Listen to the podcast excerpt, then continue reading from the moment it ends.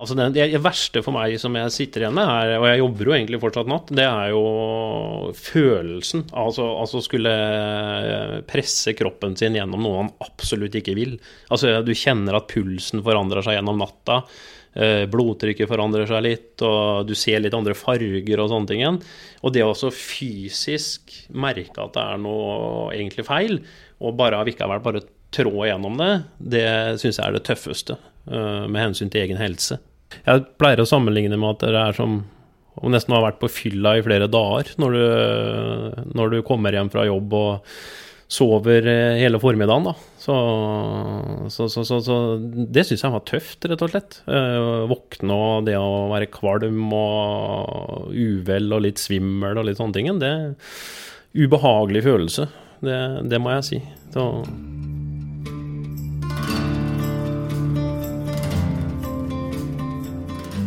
Mesteparten av oss jobber helt vanlige timer fra åtte til fire.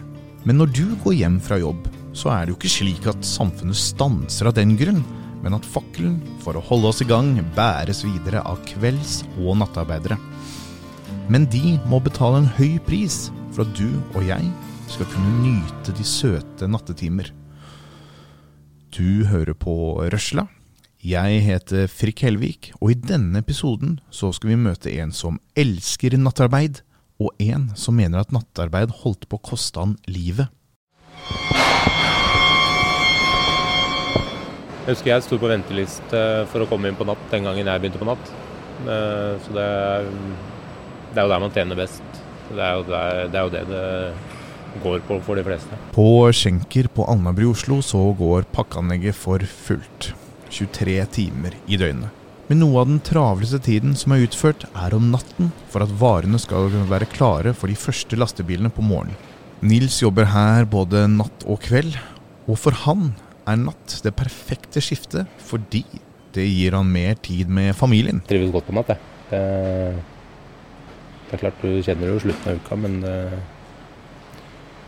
da er det i hvert fall uh, en lang helg etterpå når du er ferdig på fredag. Så det er godt. Hvor lenge er det du har, når du skal på en eh? Da skal vi på igjen mandag klokka ett. Så da det, har du hele fredagen, hele lørdagen og søndagen. Da. Så det er litt ålreit. Men Bruker du ikke fort fredagen på omstilling og sånt? da? Nei, jeg pleier som regel å stå opp eh, når gutta kommer hjem fra skolen. Ja. Så da har jeg sovet igjen fire-fem timer, og da er det egentlig så jeg bare kan gå og legge meg igjen på kvelden. Så det er, for min del så er ikke det noe problem, egentlig. Det har gått veldig bra. Eller så går det an å bare sitte oppå. Men da er man jo litt ødelagt utover kvelden. Tenker du, Engster du deg noen gang over liksom, hva det å jobbe natt gjør med deg og kroppen din? Ja, altså du har jo hørt uh, det man sier om forkorte livet sitt med ti år og høyt blodtrykk og sånne ting. Og du tenker jo på det innimellom, men uh, foreløpig så syns jeg ikke kroppen har gitt noen signaler på at uh, det er noe fare på ferde. Men det er klart du tenker over det. Du hører om folk som får hjerteinfarkt og ditt og datt. Men må jo prøve å ikke tenke på det. da. Eh, jeg ble overraska faktisk når jeg starta i turnus. Eh, jeg hadde ikke sett for meg at det var så tungt å jobbe natt. Eh, jeg tenkte bare at vi jobber natt, får sove på dagtid, og så går det vel sikkert bra. Men når jeg begynte å merke hva det gjorde med kroppen min, da altså, Det, det har altså, ikke bekymra meg, men altså, det, det, har gått noen tanker gjennom hodet, ja. Hva det, her, hva det her gjør med deg. Dette er Ole Martin. Ole Martin Prangerød. 37 år, fengselsbetjent ved Indre Østfold fengsel og leder i Norsk fengsel- og friomsorgsforbund ved Indre Østfold fengsel. Ole Martin jobber nattevakter i fengsel, og for han har det vært alt annet enn en dans på roser. Jeg jobba i Oslo, Oslo fengsel, eh, avdeling A, før den eh, ble lagt ned. Eh, der er det ikke, var det jo ikke toaletter på cellene, og innsatte kunne jo slippes ut om natta for å komme seg på do. Og der var jeg borti i hvert fall ett tilfelle hvor en da ikke ønska å gå på cella si etter, etter å ha fått blitt sluppet ut. Og vi er jo annerledes bemanna på natt og sånne ting. Eh, det var en ubehagelig eh, opplevelse, rett og slett. Det, det var det. Ellers har jeg vært borti at det har brent celler og sånn på natta. Det, det er jo sånn ubehagelig, ubehagelige ting, men det er ting vi har trena til. Så det, det kan jo like godt skje egentlig på, på formiddag og ettermiddag som den, for den saks skyld. Hva var det du hadde for å holde deg våken mens du jobba? Uh, jeg hadde Jeg drakk kaffe rett og slett. Uh, og som jeg sier, det begynte litt med godteri, pot, uh, potetgull og sånne ting. Det, det, gjorde at jeg ble litt piffa litt opp. Uh, men jeg måtte jo selvfølgelig Jeg skjønte fort at jeg ikke kunne drikke kaffe hele natta, For det fikk en sånn voldsom Når jeg kom hjem på morgenen, så ble jeg bare så våken av det. Så jeg slutta å drikke kaffe sånn i tolv-ett-tiden på natta. Uh, og Eller så var det å spise mat, gå ut og få seg luft og litt sånne ting. Men selv med kaffedrikking og godterispising, så var det ikke nok til å overbevise kroppen til Ole Martin at den ikke skulle sove. Den første tiden, da, når du går på natt Hvis du sier du begynner klokka ni da på natt, så er, går det jo egentlig ganske greit. For da har du normalt sett, i hvert fall sånn jeg ser det, biologisk sett og alltingen, er du våken. Med mindre du er et barn, så er du våken når klokka er ni på kvelden. Og til mer utover senere det blir, da, når klokka blir 11, 12, 1 og sånne ting, så kommer jo altså, Hvorfor gjorde det det på meg? Kommer det litt sånn derre Litt sånn. Altså litt sånn derre Hva skal jeg si Litt sånn stjerner i øya og sånn kunne komme. Og så kjente jeg også at pulsen kunne begynne å slå litt annerledes utover natta. Sånn, eh, tre, spesielt jeg personlig da, slet veldig etter klokka passerte tre. Eh, to-tre på natta, da, da, da, kom det sånn, da, da, ville kroppen sove. Det verka litt i ledd og litt sånn der eh, Den ville bare i søvn. Uh, og for den som har prøvd å holde seg våken en hel natt, så er det jo Så vil kroppen sove altså etter hvert. Så det kommer sånne fysiologiske, i hvert fall gjorde det på meg, reaksjoner. Litt lett kvalme og sånne ting. Så Og sure oppstøt, men det kan jeg skylde meg sjøl for pga. den kaffen. Men eh, det var for å holde seg våken.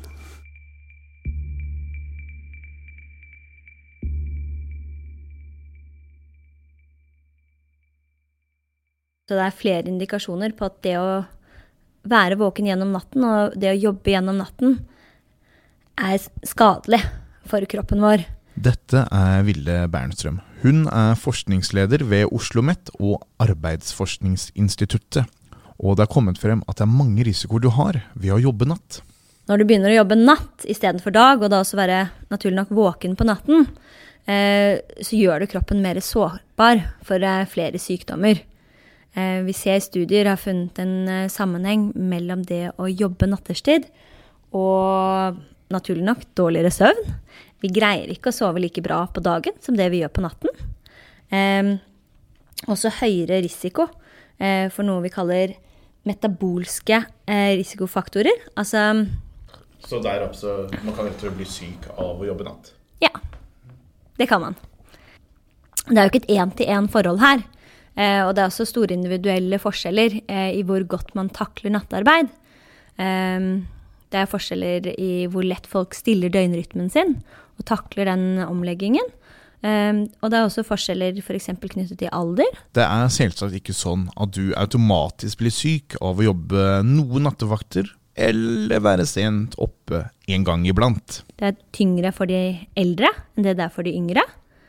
Men også noen indikasjoner for at det er mer langsiktige helseskader, som f.eks. brystkreft, kan være verre for de yngre.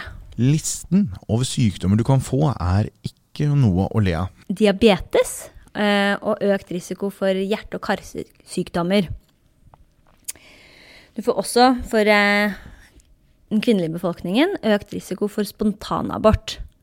Det er også noen eh, studier som viser økt risiko for kreft. Det er mange studier som viser økt risiko for kreft.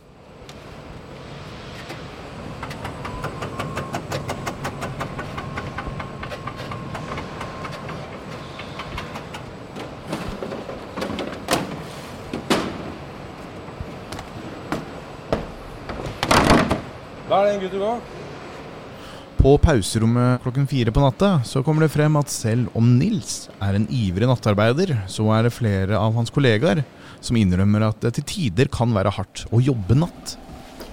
Hvor lang tid tar det før dere er i køys når dere kommer hjem etter denne vakten her? Ja, jeg går rett og legger meg. Det varierer veldig, Det altså. blir ikke mange minuttene når du først kommer hjem, nei. Nei, det er liksom Da går du seg. Si hei, og så Det er de gangene som jeg står med nesten så jeg har visakort i hånda ved døra. Har, det har skjedd. Men Ikke skjønt Nei, ikke den. Det er nøkkelen. Og Det er ikke tull engang, altså. Så er det de gangene som jeg ser eh, God morgen Norge og litt eh, frokost. Ja. Så det er helt forskjellig. Det var en periode som når jeg kom hjem fra, fra nattjobb det, er- Ikke nå lenger, men det var en periode som jeg var Jeg var så trøtt at jeg var kvalm. Ja, At jeg rett og slett vann i munnen og skulle spy. Sangen, sammenheng kanskje med jeg måtte følge de små på skolen i tillegg. ja. Selv om eh, familietilværelsen blir enklere av nattarbeid for Nils, så er det jo klart at det ikke alltid er gøy å dra på jobb når andre har fri.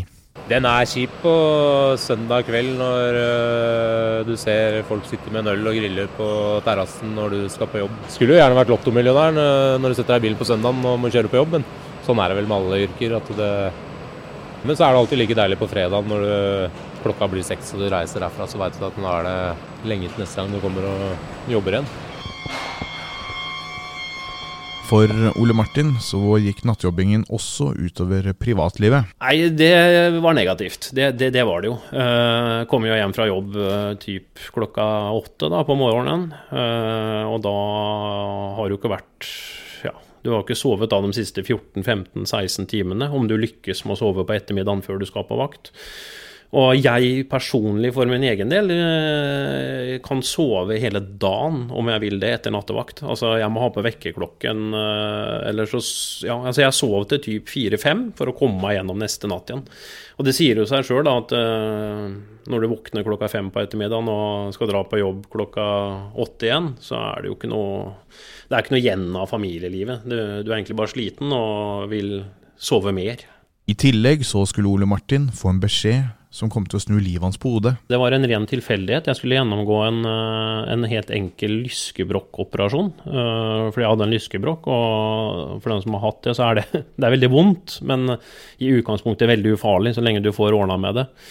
I den sammenheng så kan jeg jo takke en eh, radiolog som Jeg hadde lyskebrokk på venstre side, og det var egentlig det helsevesenet var, eller altså legene var opptatt av, var å sjekke venstre side av lysken og sånne ting.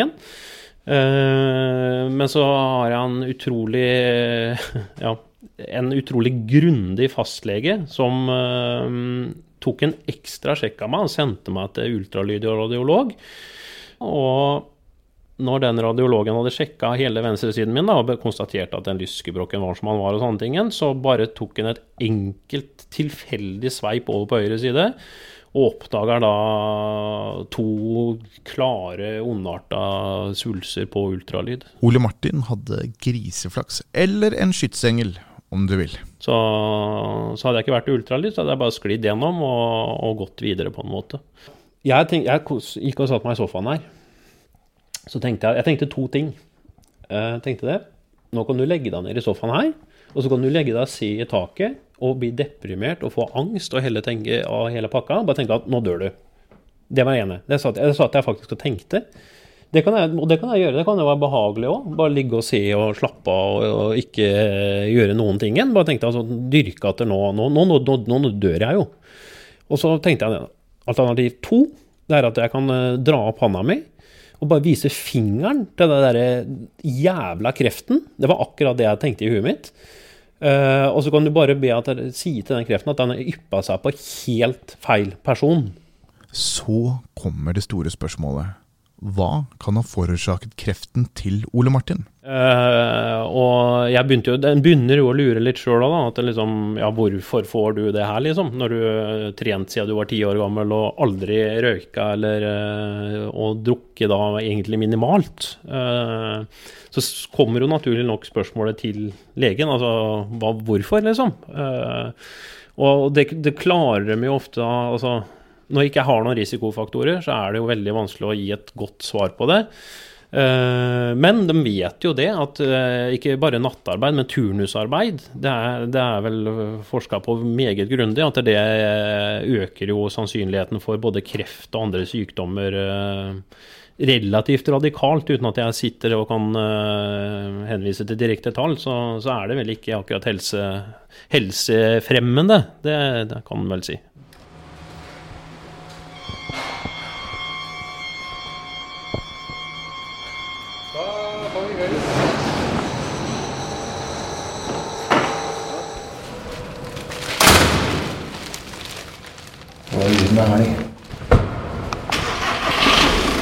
Klokken er seks på morgenen, og Nils gjør seg klar for ukas siste hjemtur.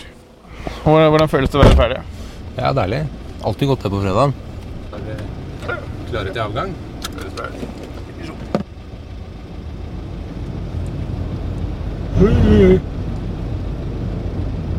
Merker det godt med fredag. Begynner å merke litt på Ja.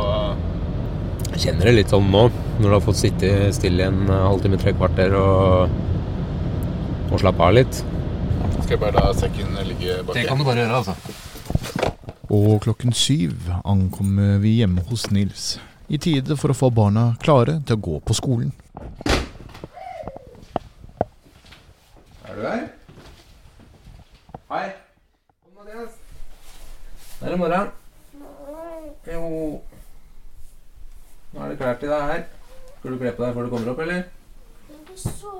Men det går ikke, det, vet du. Skal du si hei? Ja, du kan sove mer i kveld. Husker du hva vi skulle for noe i dag, da? I ettermiddag? Det har du glemt, det. Nå skrur jeg på lyset litt, jeg. En, to og